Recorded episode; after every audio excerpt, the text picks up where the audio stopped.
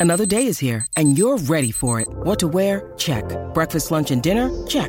Planning for what's next and how to save for it? That's where Bank of America can help.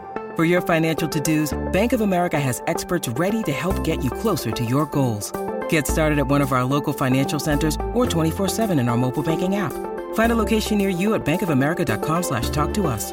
What would you like the power to do? Mobile banking requires downloading the app and is only available for select devices. Message and data rates may apply. Bank of America and a member FDIC.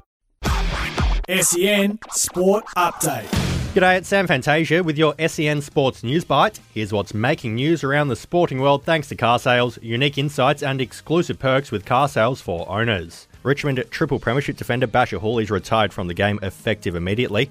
Houli started his career at the Bombers before heading to the Tigers in 2011, playing 232 games across his time at both clubs.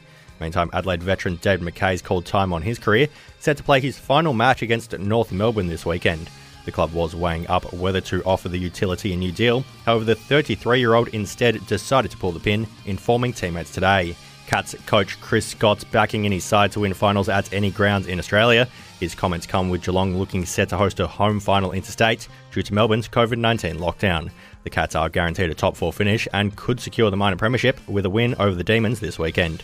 And Saints ruck Paddy Ryder is expected to play on into a 17th season after being offered a new one year contract. Those are your SEN Sports News Bites brought to you by Car Sales.